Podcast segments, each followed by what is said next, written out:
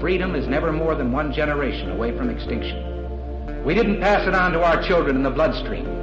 The only way they can inherit the freedom we have known is if we fight for it, protect it, defend it, and then hand it to them with the well-taught lessons of how they in their lifetime must do the same. And if you and I don't do this, then you and I may well spend our sunset years telling our children and our children's children what it once was like in America when men were free.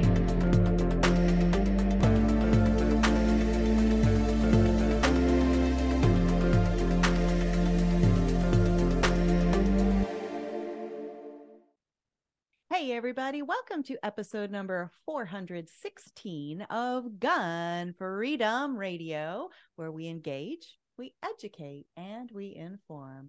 We are brought to you by azfirearmsauctions.com, where you set the price on guns, ammo, and accessories. I am one of your hosts, Cheryl Todd. And I'm the other guy, Dan Todd. Our theme today is Arming Our Minds, and our guest is Dr. John Lott.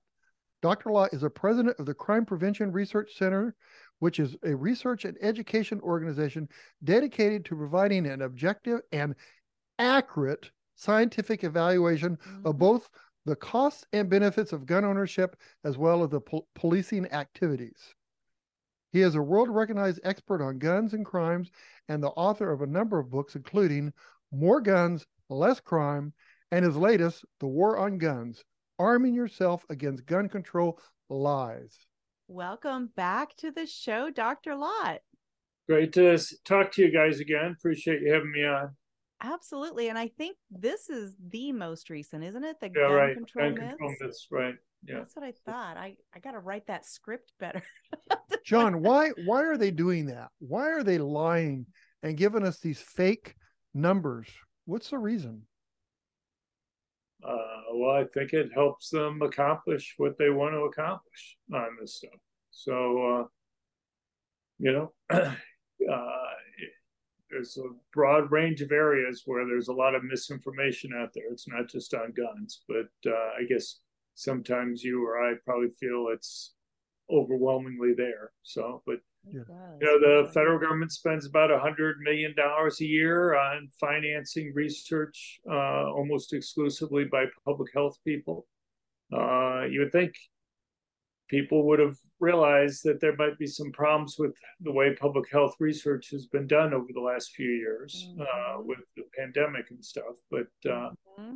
you know, uh, the Arnold Foundation's basically given about $50 million for public health research. You have uh, Bloomberg gives hundreds of millions of dollars each year to public health research. Uh, they know they put out the numbers and claims that, you know, gets repeated, has a big impact on the debate. Well, and that's what I really want to drill down on is I've been hearing more and more often this phrase that uh, guns are the leading cause of death in children. And you posted recently some research, research results that show that this is yet another false claim. And it's not enough to just say, no, they're lying, right? We always have to come with all of the details and all of the specifics. They get to make these blanket statements that just, you know, drive the emotion. And then we try to come in with a logical argument and praise God for you and the work you do because it helps us make our point. But where is the lie in, or the multiple lies perhaps, in guns are the leading cause of death in children? Well, there are different ways that the claims put out. Sometimes it's, as you say, uh, children. Sometimes it's children and teens that are there. Uh, those are different. If you if you look at uh, people under age 18, uh, pretty much any way you want to cut it, uh, motor vehicle deaths, for example, are significantly greater than it is for adding murders uh, or homicides, uh, accidental deaths, and suicides for people under 18 uh, in terms of gun deaths. Um, you know, but when you add teens in there, they're including uh, 18 and 19 year olds. And that does change it if you do it in some different ways. So if you add up homicides, uh, uh, accidents and suicides. Uh, for 2020 and 2021, you can get more uh, gun deaths than you do get total vehicle deaths. Uh, the, there's a couple problems with that. One is, uh, do you want to use homicides or do you want to use murders? Homicides are murders plus justifiable homicides. It's not really clear to me why one should lump together murders and, let's say, somebody using a gun defensively to protect themselves against a criminal. Uh, and uh, the other thing is, even when you, and so when you take just look at murders, uh, uh total deaths for those under 20 uh, is for guns is less than for uh, motor vehicles, for example. Uh, there are other issues that are there. Overwhelmingly, the the deaths, even if you include homicides, are for 18 and 19 year olds uh, involving homicides. Overwhelmingly, gangs uh, fighting against each other type of situations, and that's bad. But mm-hmm. You know, if you were to go and ban guns tomorrow, which is kind of where they want to go on this type of thing, uh, it's not really obvious to me that you're going to stop drug gangs from getting a hold of the weapons that they need in order to go and protect the valuable drugs that they have to sell. Uh, you're going to primarily take guns away from law abiding good citizens relative to the criminals. And the problem is uh, that's not where the deaths are occurring. Uh, the other thing is here uh, when you include suicides in the total. So, look, so the bottom line is uh, if you look at murders rather than homicides, uh, it's a false claim that they make, even if you look at for under 20 years of age.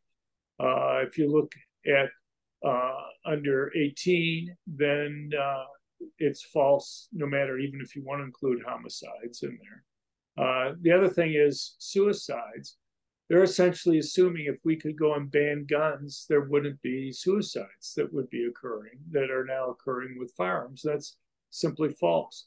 Uh, people switch to other ways. We've seen places around the world, not just in the United States, that have banned guns uh, and seen no changes in uh, in total suicide rates. Mm-hmm. Uh, we've had bans on handguns in Washington D.C. and Chicago uh, there was no real statistical change in the number of suicides. People may have changed how they commit suicide, but the total number of suicides didn't change.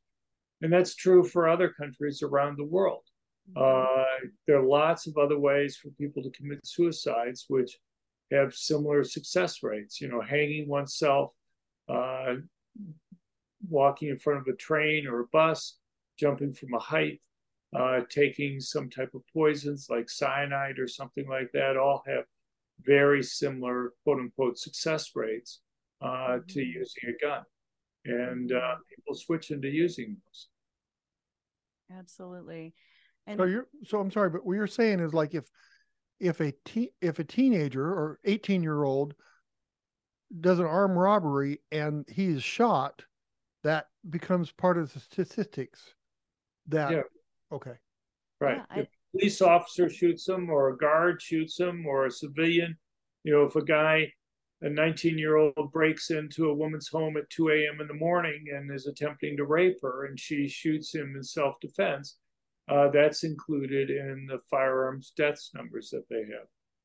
It's so dishonest. And I saw another article or report fairly recently that they were including up to the age of 24 and calling them children.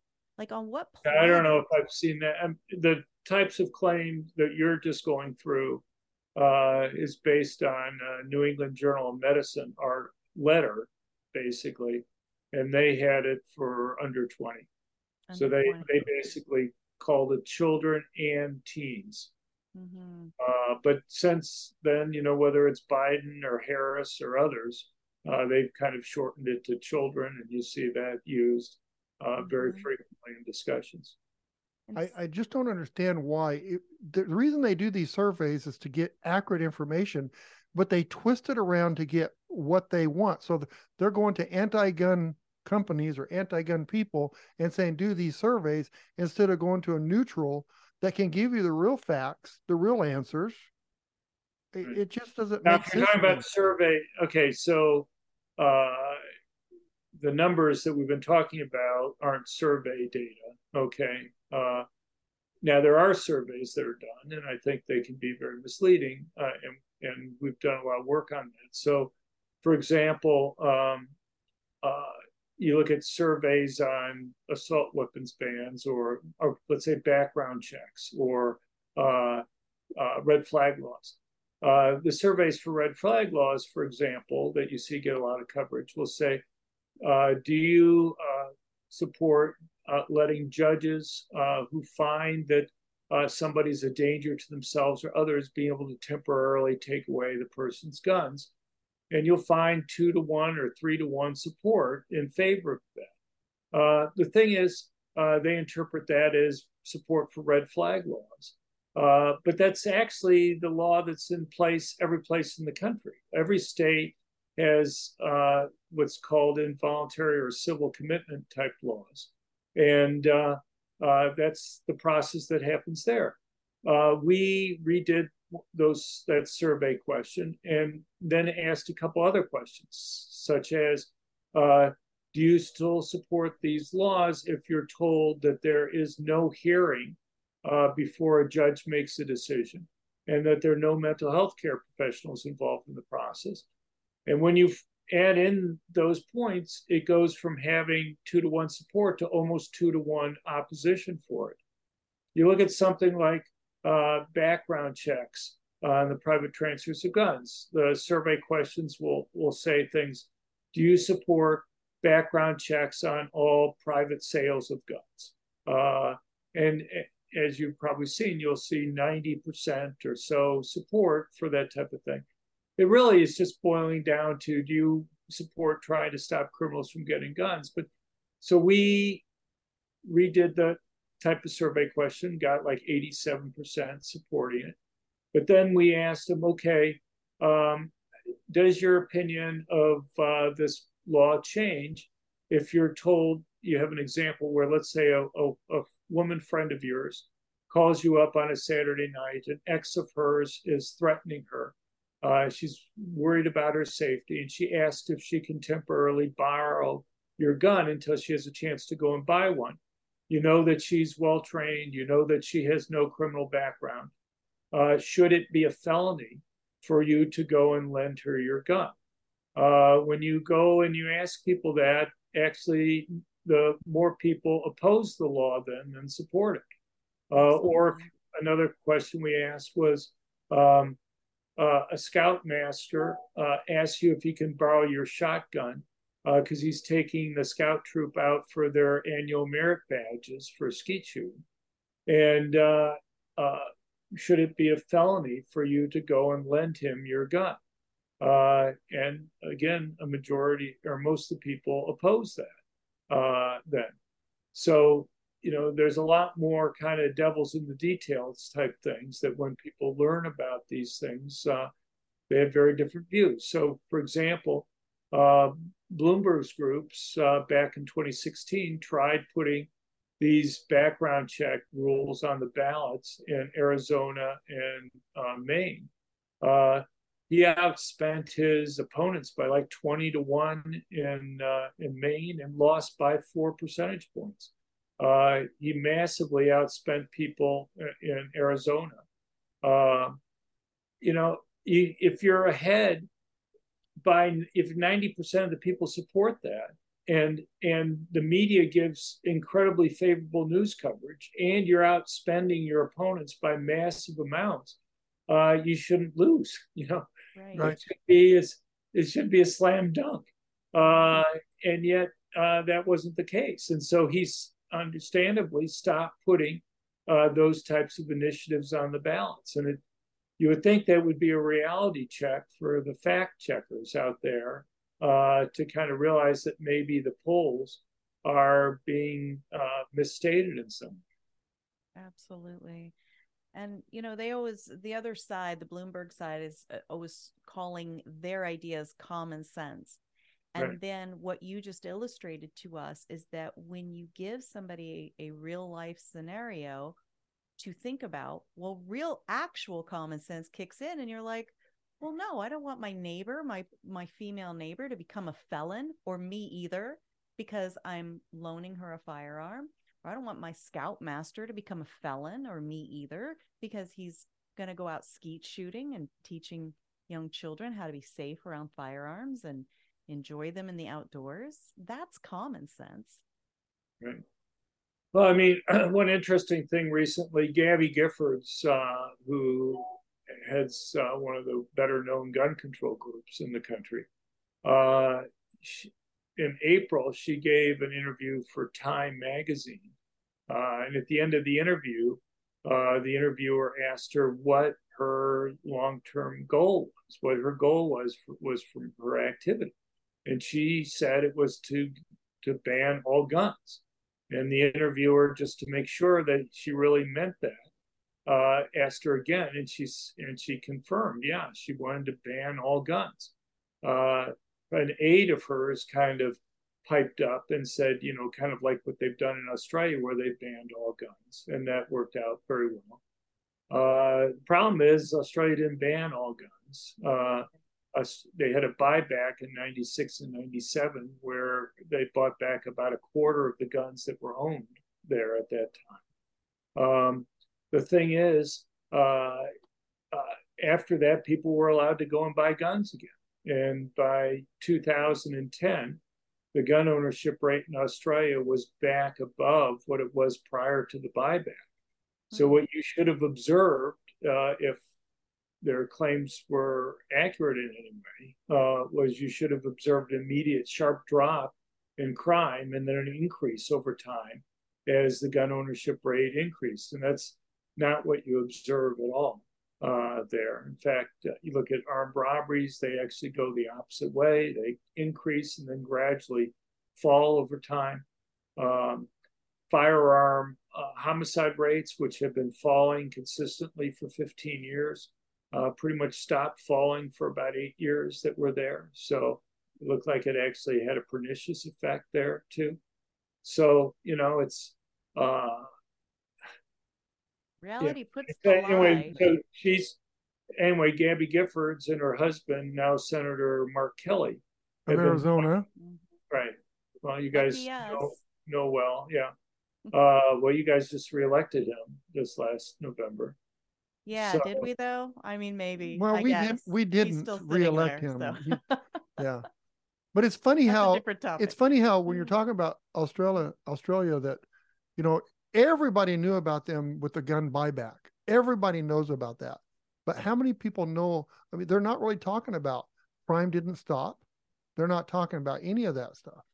Well, there's a lot of misinformation. I would say kind of statistical malpractice that's occurring there. So, like, what they'll do is they'll say the average firearm homicide rate after the buyback is lower than it was beforehand. The problem is, as I mentioned a minute ago, it was falling prior to the buyback, and then it pretty much stopped. Look, let's take a simple example. Let's say you had a perfectly straight line that's falling over the whole period of time. You could pick any point along that line, and the after average is going to be below the before average. But if it's a perfectly straight line, falls at a certain rate both before and after a law goes into effect. You look at it and say, it's not really obvious to me that the law has had any impact uh, because you know even though the after average is below the before average, uh, you want to go and look to see did it fall at a faster rate or a slower rate? Was there some discontinuity in the line that was there? And in fact, since it starts falling at a slower rate, much slower rate afterwards than it was beforehand, it's seems to me it's pretty hard to go and argue that it was beneficial. If anything, it looks like it it made things worse after. Is it because maybe the criminals thought that people aren't armed now and they can go and do their thing? Well, that's surely a possibility. Uh, all I can say is for sure that it didn't fall like they were predicting it was going to. And then so, going and uh, looking at the before and after averages is not a very useful way of uh, of looking at the data there. If so, you want the actual truth, then it's not a very good way. But if you want to paint things in, as a certain reality, then I guess they're doing exactly what they want to do. Exactly. Yeah. Is that yeah, true? sure. Yeah, no.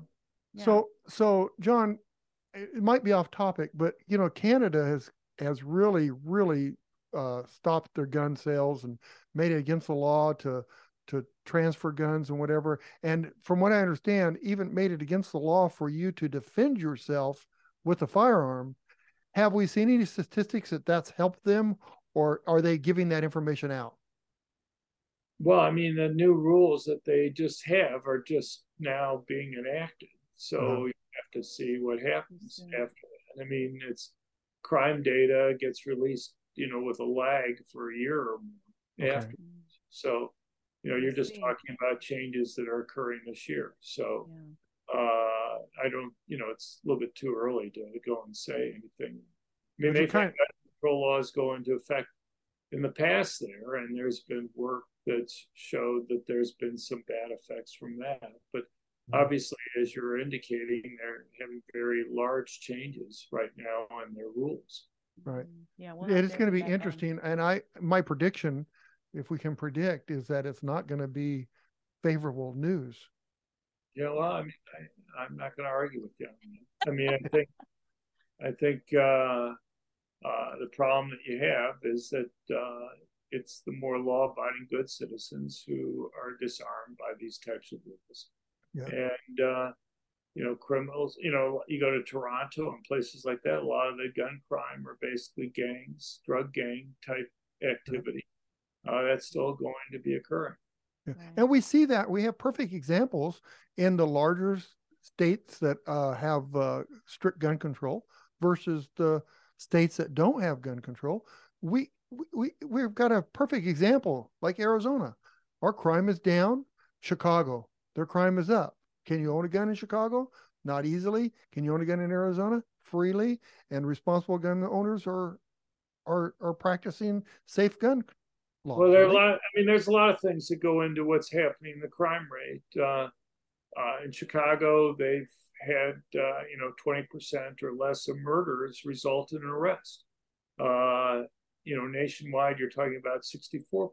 So they, you know, in 2020, they cut the number of police officers in Chicago by 400 positions.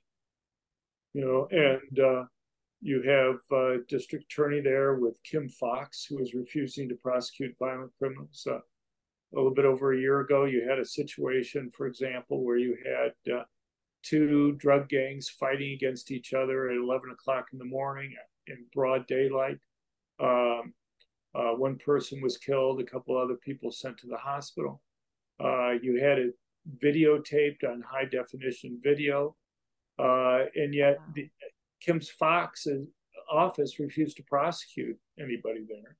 Uh, her, her office's initial statements was she wasn't going to prosecute anybody because it was quote mutually agreed to combat. And, uh, and uh, uh, later, statute somewhere in their laws? and uh, and later on they changed that uh, after all the flack they got to basically say we're not going to prosecute because we don't have enough evidence. But even uh, then, Mayor Lori Lightfoot, who is a former prosecutor herself, uh, and obviously extremely left wing, said that that was even too much for her because uh, you know here here we had uh, the sworn statements from police who were there who witnessed it. You had high definition video. Uh, you know, her response was, "How much more evidence can you possibly have uh, for this type of case?"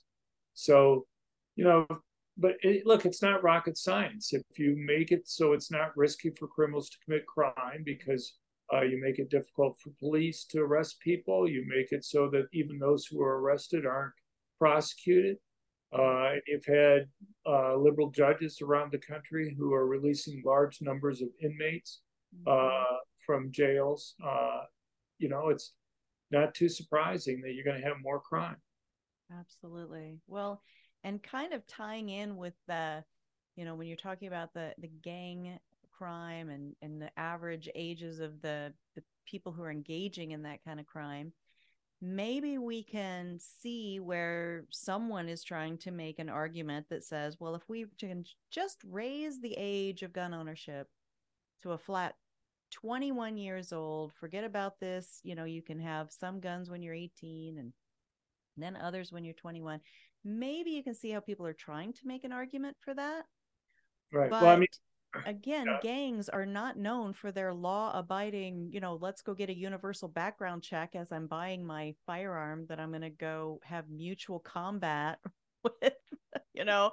So is that the magic pill? Is right. Well, I, I would phrase the discussion a little bit differently. I'd say, Okay. look, um, uh, one of the arguments that are made for raising the age to 21 is that 18, 19, and 20 year olds commit crime at relatively high rates. And that's true. And a lot of those crimes they commit with guns. Uh, and that's true. But when you're talking about banning the sale of guns to people under age 21, you're talking about stopping people who the only people you're changing the rules for really are those who are legally buying a gun. And so the question isn't whether all 18, 19, and 20 year olds, or, or let's say a, a large group of them, uh, may commit crime.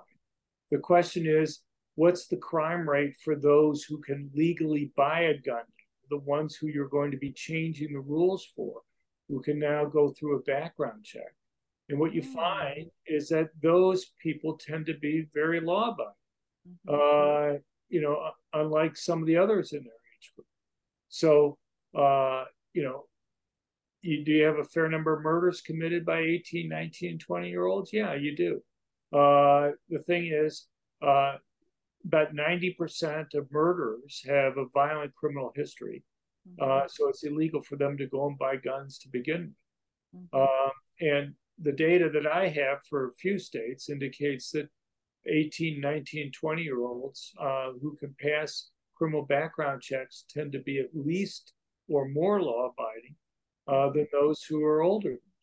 Mhm. Well, John, Gabby Giffords not happy with you because you're messing with her agenda. Okay, well, I, here I thought I was one of her favorites. I'm really hurt. I know. We, we hate to break it to you, especially on on public. Uh, Are you sure about this? Well, if, if her agenda is, I, I haven't taken any surveys, but if I did surveys, I think it'd come out that uh, they would be, she'd be against you right now Really? because you're giving really good information and it's not working for them because they sorry. need to, yeah. I know you, you feel I, bad. I- now, I can change my answer if that would help. Well, Uh, apparently that is uh, the in vogue because that's what was going on in Chicago, right? Just keep changing the answer so you, you land on the one they want. so if, if two people mutually agree to have a gunfight, they can go to Chicago, go on the street and have a gunfight because That sounds like dueling is is now legal in Chicago. no, I the don't know. cowboy, I, I'm not sure they would apply that to everybody. I I'm think it- thinking just they wouldn't. right. I'm No. thinking they wouldn't. Well, you know, and I just want to uh, anecdotally share that when Dan and I got married, I was 18. He was a little older than 18, but I was 18. And we were business owners, like right out of the gate. And I would, as a young 18, 19 year old person, 20 year old person, would go make the bank drop every day. And I was not legally allowed to conceal carry, to protect myself with a firearm. And this kind of law would would make it where I would not be able to do that. Sure. I Um, mean, 18, 19, and 20 year olds are victims of crime. Uh, you have women who are being stalked who are 20 years of age. Uh, you know, they benefit from being able to go and protect themselves just as people who are over 21 can. Exactly. Right. I, we were property owners, business owners. I could have been sued in a court of law, but I can't protect myself, and, and I couldn't have a, a glass of champagne at our uh, and, and, our you know, anniversary it's, it's, dinner. I can understand why they want you don't you to drink too much, but Yeah. uh, Well, she needed to drink a lot because she's married to me. But what I what I'm I look at the Constitution over there, the little pocket Constitution we have here, Mhm. and you know, there's already so infringements, so many infringements on our gun rights right now. But to take away guns from 18 to 21 years old, I don't think that's in here. I don't think that's you know, inf- inf- infringe means infringe, and I, so I I don't get it, John. Well, and uh, I'm sorry, did you want to respond to that? Well, I, I, all I was going to say, it sounds like you've been asking a number of rhetorical questions, but who knows? possibly, Yeah. possibly rhetorical. Um, speaking of the Constitution and right here. our our neighboring state, because we're in Arizona, our neighboring state of California, which we we used to love a whole lot more, but nowadays it's harder and harder with their governor Gavin Newsom uh, throwing around his uh, anti-American isms. Um, he wants to actually make an amendment to the Constitution, and maybe that's the magic pill that makes everybody safer. What do you What do you think about that? Uh, well, uh, I guess I have multiple thoughts. One is at least he's acknowledging that the Second Amendment uh, does uh, provide protections and that he feels it's necessary to amend the Constitution to get around that. I like On that. the other hand, I don't think it's going to go anyplace. I don't think Democrats control the state legislatures and the governorships in 17 states. Mhm. Uh, they need 38 in order to ratify an amendment to the Constitution. So I think they're ways off on that. Mhm. Uh, and secondly, I don't think that they have two thirds votes in the House and the Senate to go and pass what he wants to have. And so I don't think that's going to be going anyplace likely. Um, you know, I think uh, it's, you know, they have a number of different rules that they're putting forward. He's putting forward in that. Uh, one dealing with raising the age of gun ownership to 21 that we've already talked about. Uh, we've talked. He has universal background checks, background checks on private transfers that we've talked about. Uh, they have waiting periods. They have an assault weapons ban. Uh, you know, uh, so many of these things uh, they talk about the benefits from such laws, but they never talk about the costs. Uh, to me, as an economist, essentially everything has costs and benefits. Uh, so if you take something like waiting periods, they'll talk about cooling off uh, effects, but uh, there's also the fact that somebody who may need a gun quickly for protection, let's say a woman uh, who finds herself being stalked, uh, making her wait, you know, 10 days in California, uh, may be 10 days too long for her to be able to go and protect herself. So in California, uh, you have not only a waiting period, but you also have uh, you know these uh, these background checks on private transfers of done. So if she finds herself in a dangerous situation, uh, it's a felony for somebody to lend her a gun, and it's she can't go and legally buy it until the waiting period is over. John, John, John. All they got, they can do a restraining order. Come on. I could just call nine one one. That's-. True. And after she's killed, she, he can be arrested or whatever. So Yeah. that will work. But uh, anyway, um, you know, for a lot of these things, so if somebody's really thinking of harming somebody else, um, uh, you know, so you have a one year prison term for violating a restraining order. Well, the person may already be facing a life sentence for murder. Uh, will the restraining order really matter in that case? And the answer is no. Uh, you know, to see the same thing with gun free zones in Tennessee. Uh, if you violate the school gun free zone, it's six years in prison up to. But that's a sizable penalty for you or me. Uh, our lives would be completely changed if we had to spend six years in prison. Right. Uh, but you know, the person who murdered six people at the Covenant School in Nashville uh, a few months ago, uh, that person, uh, if they're assuming they had lived, they died, is what is usually, the case. But assuming that they had lived, they would have faced uh, six life sentences or six death penalties. Um, would six additional years make a difference? You know, they, they could say, well, I can live with the six death penalties, but you add another six years onto it, and that's just too much. I, you know, I won't commit the crime if you add another six years. Right. It's just not a serious discussion. What you these laws end up doing is that they ensure that it's the law-abiding good citizen who's not going to cause any problems, uh, whose life is going to be dramatically changed uh, if they violate. So they're not going to violate the rule. But uh, at the same time, uh, the criminal, it actually isn't a real penalty for them. And Right. so they actually have an incentive to go and violate the law at that point because they know that they're the only person that's going to carry them. Right. Absolutely. You know, it's it's funny because like, well, it's not funny, but uh, school zones, and say you're dropping your kid off and you're going to work, and you have a gun in the car, and you get a minor violation because maybe you're parking in a handicap zone to drop your kid off, and they find that you have a gun in the car, you're subject to maybe six years in prison for that. But yet, you know, it, it doesn't sa- solve any problems. Right. You weren't brandishing it. Right. You weren't using it. You weren't threatening anybody. It is.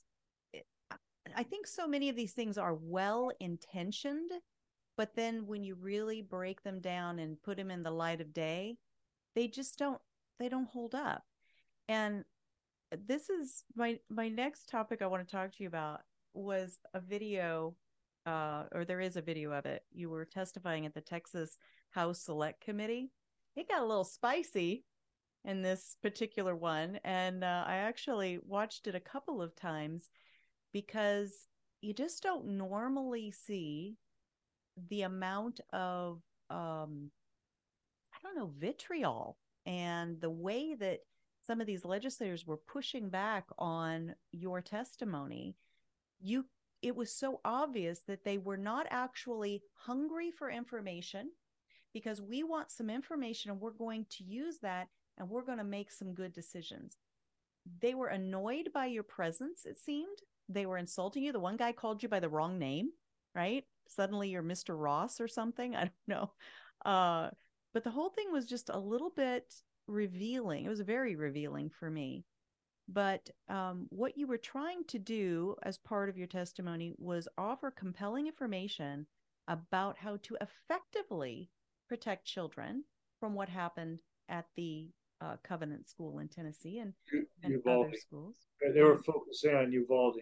And Uvalde, Uh, well, because they're they just Texas. Had had about an hour and I don't know half something like that of uh, family members or others that had lost loved ones at Uvalde, and they were all calling for, you know, mainly in this case, to go and raise the age for gun ownership to 21 because the person who uh, committed the attack was less than that. And uh, you know, I don't know if this was an unusual testimony. I've run into people being pretty upset about uh, things in the past too.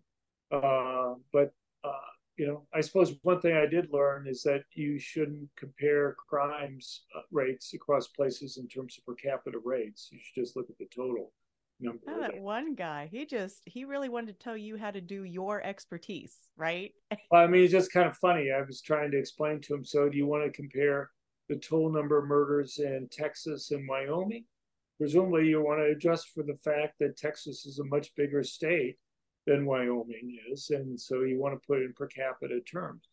But he was insisting, no, you wanted to just look at in terms of total numbers. But look, um, uh, I thought the point that I was making was a pretty simple one. It's in fact one of the points I was making was just the one we just discussed about gun-free zones and how who obeys those and what effect you know the penalties have. Is it a real penalty on the person who's going to be killing lots of people or not compared to the law-abiding people that were there?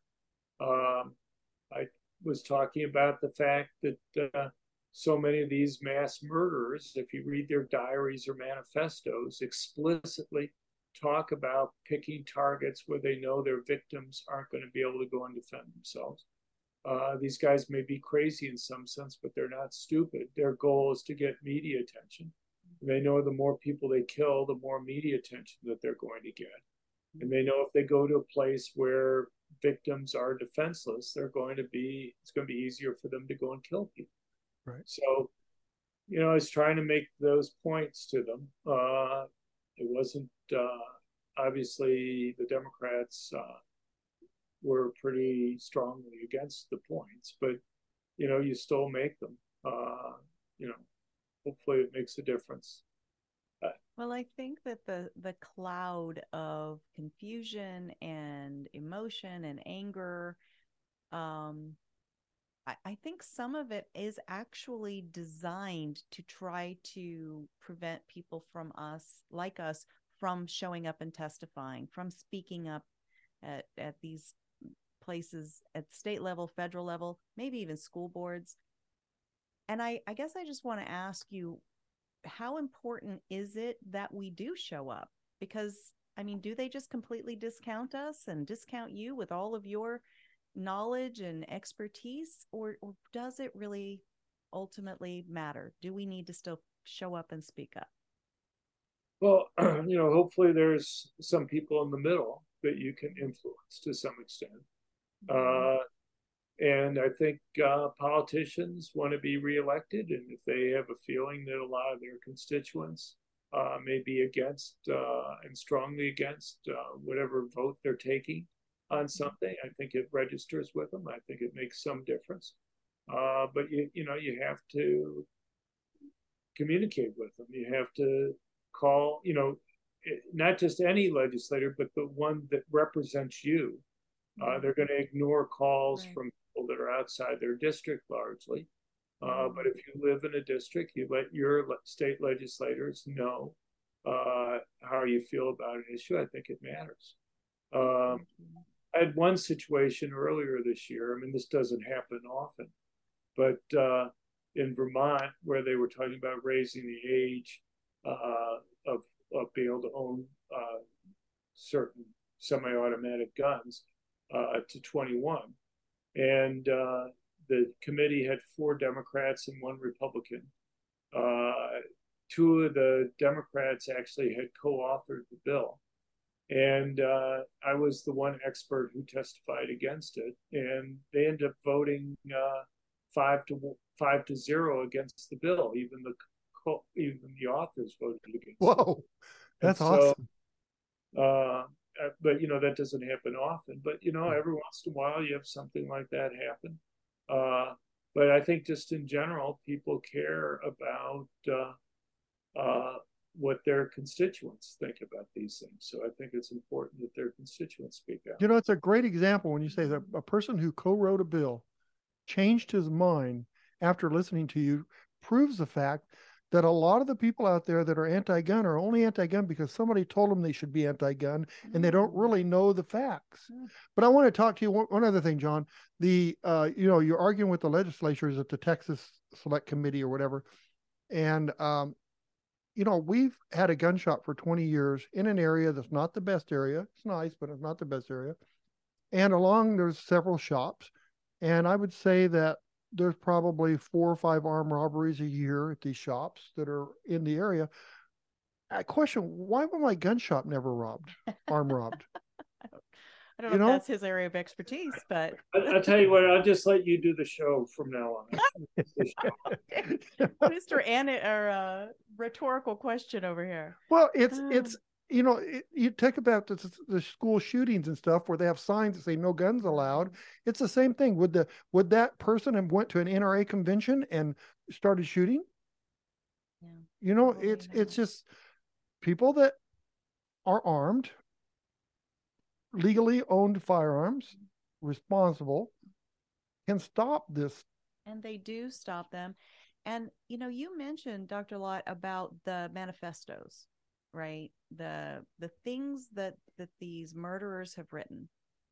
And you would think if you were diagnosing any other thing you would want to go back into you know the as much of the person's say their medical history right? To try to find clues about well how do we head this off? How do we stop this thing? Somehow you make it about firearms and and we have the answers right in front of us out of the horses' mouths. This is why I'm doing this. This is how I had planned to do it. Here's what caused me to change my ideas about where to do it. And and it's like it it it it means nothing to the people that are actually irresponsible for making these legal decisions. Help me. Well, I mean, I guess I have two hmm. points to make. One is, look, I can understand why they focus on guns to some extent, and that is guns make it easier for people to commit crimes. Uh, they also make it easier for people to protect themselves and stop crimes from occurring. But uh, you know, I, and surely the media. Uh, you know, one thing I'll mention is uh, you go and ask people like, what percent of violent crimes do you think involve guns? Uh, Democrats think it's 58 percent. Uh, Republicans think it's 38%. Uh, in fact, a little bit less than 8% of violent crimes involve guns. And so I don't, don't really blame people. The media coverage on these things has a big impact on people's perceptions. You said eight percent. Eight percent of violent crimes are committed with guns. Yeah, you and I have talked about this before on an earlier episode that we had. But right, eight percent. Eight percent of violent crimes involve guns. Now, and, and this is the epidemic that we're trying to fix, right? Well, I mean, you want to try to reduce violent crime generally. You don't care whether it's committed with a gun or not, uh, necessarily. Uh, but uh, you know, you want to the same things that reduce violent crime generally will reduce violent crime with guns. You want to make it risky for criminals to commit crimes. You want to have higher arrest rates, higher conviction rates, longer prison sentences. Uh, the riskier it is, the less likely they're going to do it. Um, the fact that victims can defend themselves also makes it riskier for criminals to go and commit crime and can deter them from uh, engaging. Well, but, John, I think that I'm sorry, but I, I think that the people that are anti-gun that are really wanting to get rid of our guns, like Gabby Giffords, there'll never be a time that all guns are gone. That's their goal. Yeah. Well, but there'll look, never be that time. Look, uh, what we've shown, people have read my books like More Guns, Less Crime, know that every place in the world that's banned either all guns or all handguns has seen an increase in murder rates. Uh, you know, their claim that somehow we're safer if we can go and ban guns, you'd think every place should see a drop in murder rates rather than an increase. Uh, you think out of randomness, surely once or twice it should go down or at least stay the same. Right. And yet every single time it goes up. And there's a simple explanation for that. And that is when you, and, and this applies not just to gun bans, but to generally any type of gun control law, you have to be careful that it's not primarily going to be obeyed by law abiding good citizens. You may take some guns away from criminals, but if you're primarily taking guns away from law abiding good citizens, you make it relatively easier for criminals to go and commit crime. And they go and commit more crime. I sure do. It's it's so crazy to me that we can't figure that out. I have to say one thing to all the legislators out there. Me, I'll give you some advice. There's two people in this world that you don't argue with, and it's and it's because of their intense knowledge and their intense uh, researching. Mm-hmm. But it's John Lott and you. Oh, those are two people I will not argue with because you're not going to win because you know you you put your heart you put your whole life into to trying to show people that these things are these claims are wrong. Right. And well, I appreciate that. I absolutely that. Absolutely agree with you about don't argue with Dr. John Lott. And to put me uh, on that that level, I'm like, okay, next time I'll just threaten you. oh my Dr. gosh, John Lott, yeah, when you want to argue with you, me. You just don't. Let's I, I, appreciate you having me on today. Thanks for your time. So. Absolutely. Well, let me ask you one more question, and then I will let you go. You made an interesting wager recently you asked gun control activists to put their money where their theories are. And apparently, nobody has taken you up on that. What is this wager? Well, it was for academics who are kind of gun control, academic, pro gun control academics, uh, prominent people. Some of them have spoken out very strongly about the gun control laws in Brazil. Uh, we've had major changes in Brazil over the last four or five years or so uh, under Bolsonaro, uh, the previous president of Brazil, they had an over 600% increase in uh, in the number of legally owned of people legally owning guns in Brazil. Uh, and despite the predictions in the media and these academics, uh, uh, murder rates plummeted. You had about a 34% drop.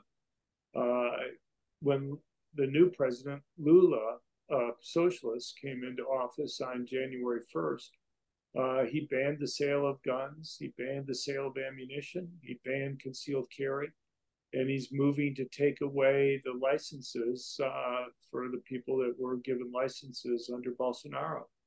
And uh, uh, so, you know, uh, the same people who had been predicting disasters under Bolsonaro were now happy and saying that this will make uh, Brazil a much safer place. So I've said, you know, if you guys really believe this, uh, let's kind of memorialize this in a way that people will remember. Uh, let's put up a bet. And so I, uh, I've reached out now to 13 academics. Uh, eight of them uh, never responded, uh, despite multiple attempts to contact them. Mm-hmm. And uh, they basically, you know, the other ones uh, refused to take the bet for various reasons. I've written mm-hmm. what they've said. And, uh, you know, you'd think they're willing to go and tell the media what they think is going to happen. They're willing to go and tell state legislatures or Congress, uh, make predictions on this stuff. And, and my bet was I'll bet you a thousand dollars. If the murder rate goes down, I'll pay you a thousand dollars. If it goes up uh, over the next two years, uh, you pay me a thousand dollars. And none of them were willing to take that. I I really like that. We need to figure out some Vegas odds on that that uh, wager because I I think it's really a brilliant way to illustrate. Is that me? I hope that wasn't me to illustrate uh, exactly what people, how much they really believe what's coming out of their own mouths. But uh, I know we need to let you go. I'm going to hold up two of your mini books and I'll ask you to tell folks how they can continue to follow the work that you do. Well, they go to our website at crimeresearch.org, crimeresearch.org. Uh, they can also sign up for our email list. We send out an email once every two weeks on Saturday morning uh, for showing the recent research and writings that we've done on different issues that go through the different types of points that we've been talking about uh, today. Awesome. Thank you so much for all you do. It really is so important to helping us make better um, decisions, better arguments, uh, better debaters and uh, I don't know where we'd be without you. So thank you so much, Dr. John. I don't know how much longer I'm going to be doing it, but anyway, appreciate it. Thanks. You need to keep on, John. Thank you very much for everything. Okay. Absolutely. Right, not much longer. Anyway, thanks. All right. All thank right. you. Bye bye. Bye. Bye bye. This guy has put his whole life into this, and and he's yes. and his information is true. It's factual. It's not designed to deceive. Right. It's not designed to deceive. Right. And, and that's the what other the... side, it just absolutely is. And it makes me nutty because we are we have to talk past each other because we can't keep dumbing down our side to try to meet them right. no. with their emotional level right. of understanding of things. And that's what's we, all based on is emotions. We're going to lift them up to where they can have a more intelligent um goal driven uh, well theirs is goal driven strongly um, goal driven but to to have actual um safety not not this this uh, uh appearance of safety but actual safety.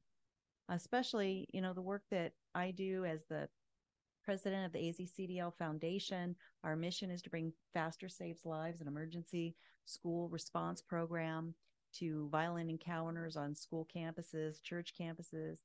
Uh, the work that I'm doing with that, you know, uh, we can we can explain and show the tactics that we're teaching and using are effective in protecting banks and protecting yeah but if we didn't have if we could get rid of the guns but somehow when it comes to our children it's suddenly ineffective. Yeah but if we didn't have guns then we wouldn't have to have a faster save the lives.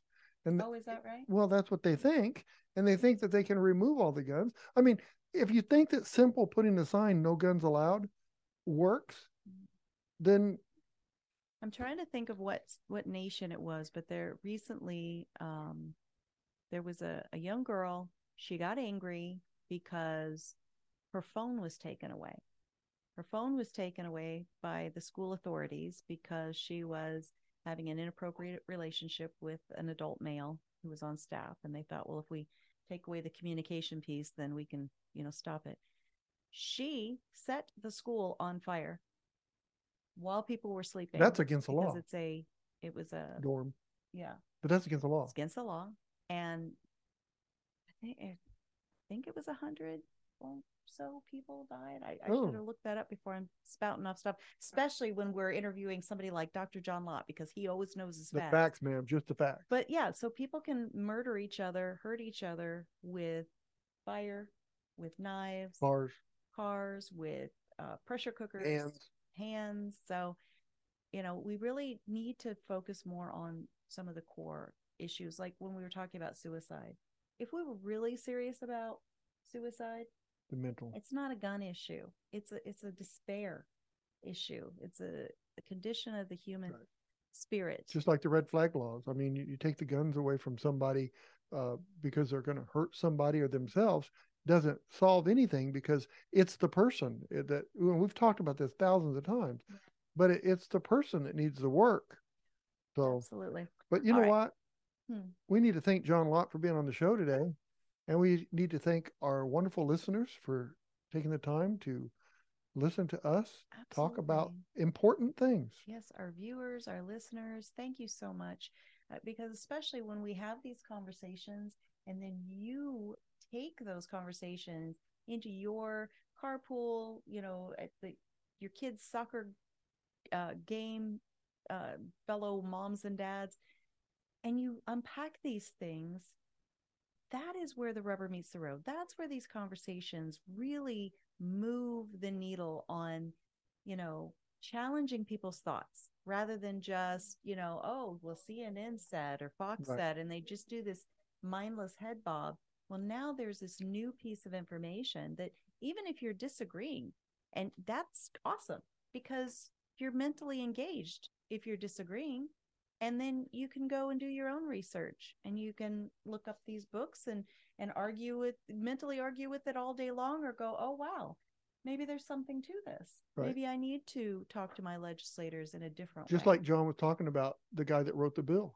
Mm-hmm. That's amazing to me. Mm-hmm. That's something that's headline news. The guy writes a bill to restrict firearms and then after listening to John changes his mind and drops the bill. How? You know, that tells you how There's misinformed the people are. yeah and there's power there.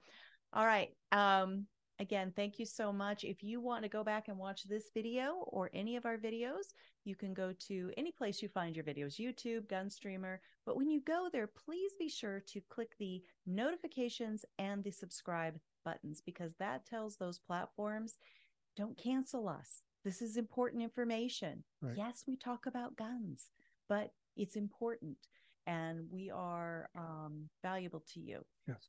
uh, also, if you want to listen to the audio only version because you're out on a long bike ride or a long walk, Or canoeing, canoeing, kayaking. kayaking. We just were kayaking this weekend. It was amazing. Uh, then go to our website, gunfreedomradio.com, click the on demand tab, and Binge listen to your heart's content, darling. And if you want to see photos and bios and links to all of the works of our guests, including Dr. Lott and his uh, crime prevention research um, work that he does at his crimeresearch.org, I have links there uh, on the guest tab. It is a great resource. It's ever growing. When you spend time there, we don't hate that. All right, until next time, we are going to Pray for our nation. pray for our leaders. How about the ones you are frustrated with, Dan? Ones you don't Yeah, like too much. Yeah, we need to pray for them. They get wisdom. Maybe especially those, right? And until next time, be good to each other. Have a great week and God bless. Bye bye.